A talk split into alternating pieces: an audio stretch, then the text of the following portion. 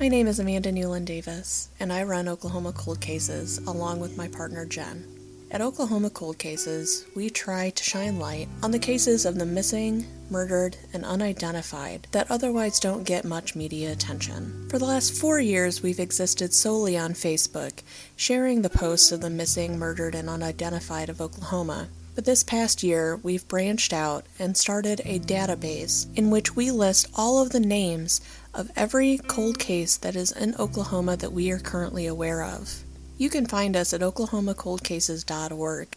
I would also like to take a minute to let you know about our podcast, which is called The Throwaways. It is about the Lawton serial killer, which is a series of unsolved killings considered to be by the same killer, which took place roughly between 1999 and 2003 in Lawton, Oklahoma. You can find it wherever you get your podcasts.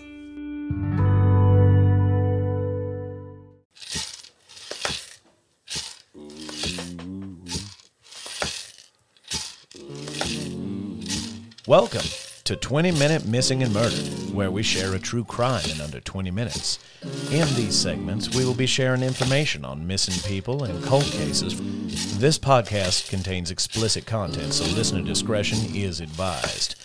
The opinions expressed on this podcast are solely the views of the hosts and do not reflect the views of affiliates, associates, or sponsors of this podcast. And now, here's your siren, Raven Rollins.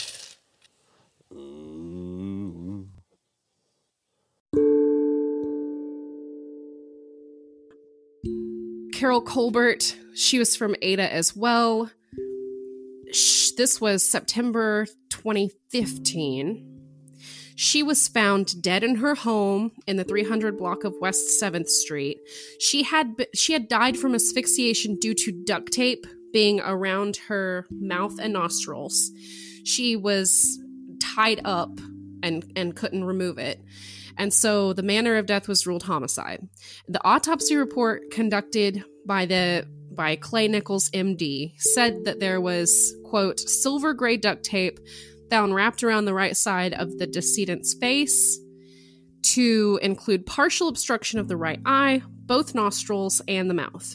The portion of the chin was not taped, and the roll of tape is attached to the end of it, like they just used the tape and then didn't cut it or tear it or anything, and it just hung off of her face.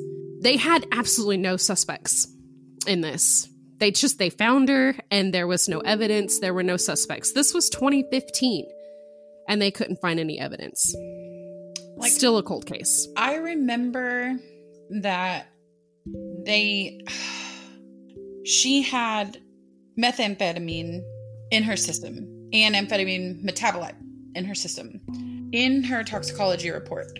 So obviously that leads you down this rabbit hole. I mean, who knows? It could have just been a scorned ex, but yeah. It leads you down this rabbit hole of like, what are you doing? Who are you cohorting with? Do they know where you live? Do they know how much money you have? Do they know when you're home? Do they know, the drug life isn't a life.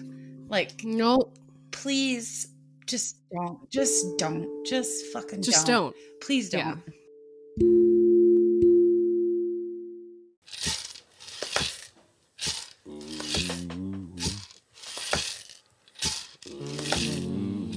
Thanks for listening to this episode of 20-Minute Missing and Murdered.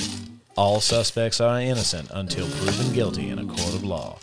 Join us next time on the Sirens Podcast.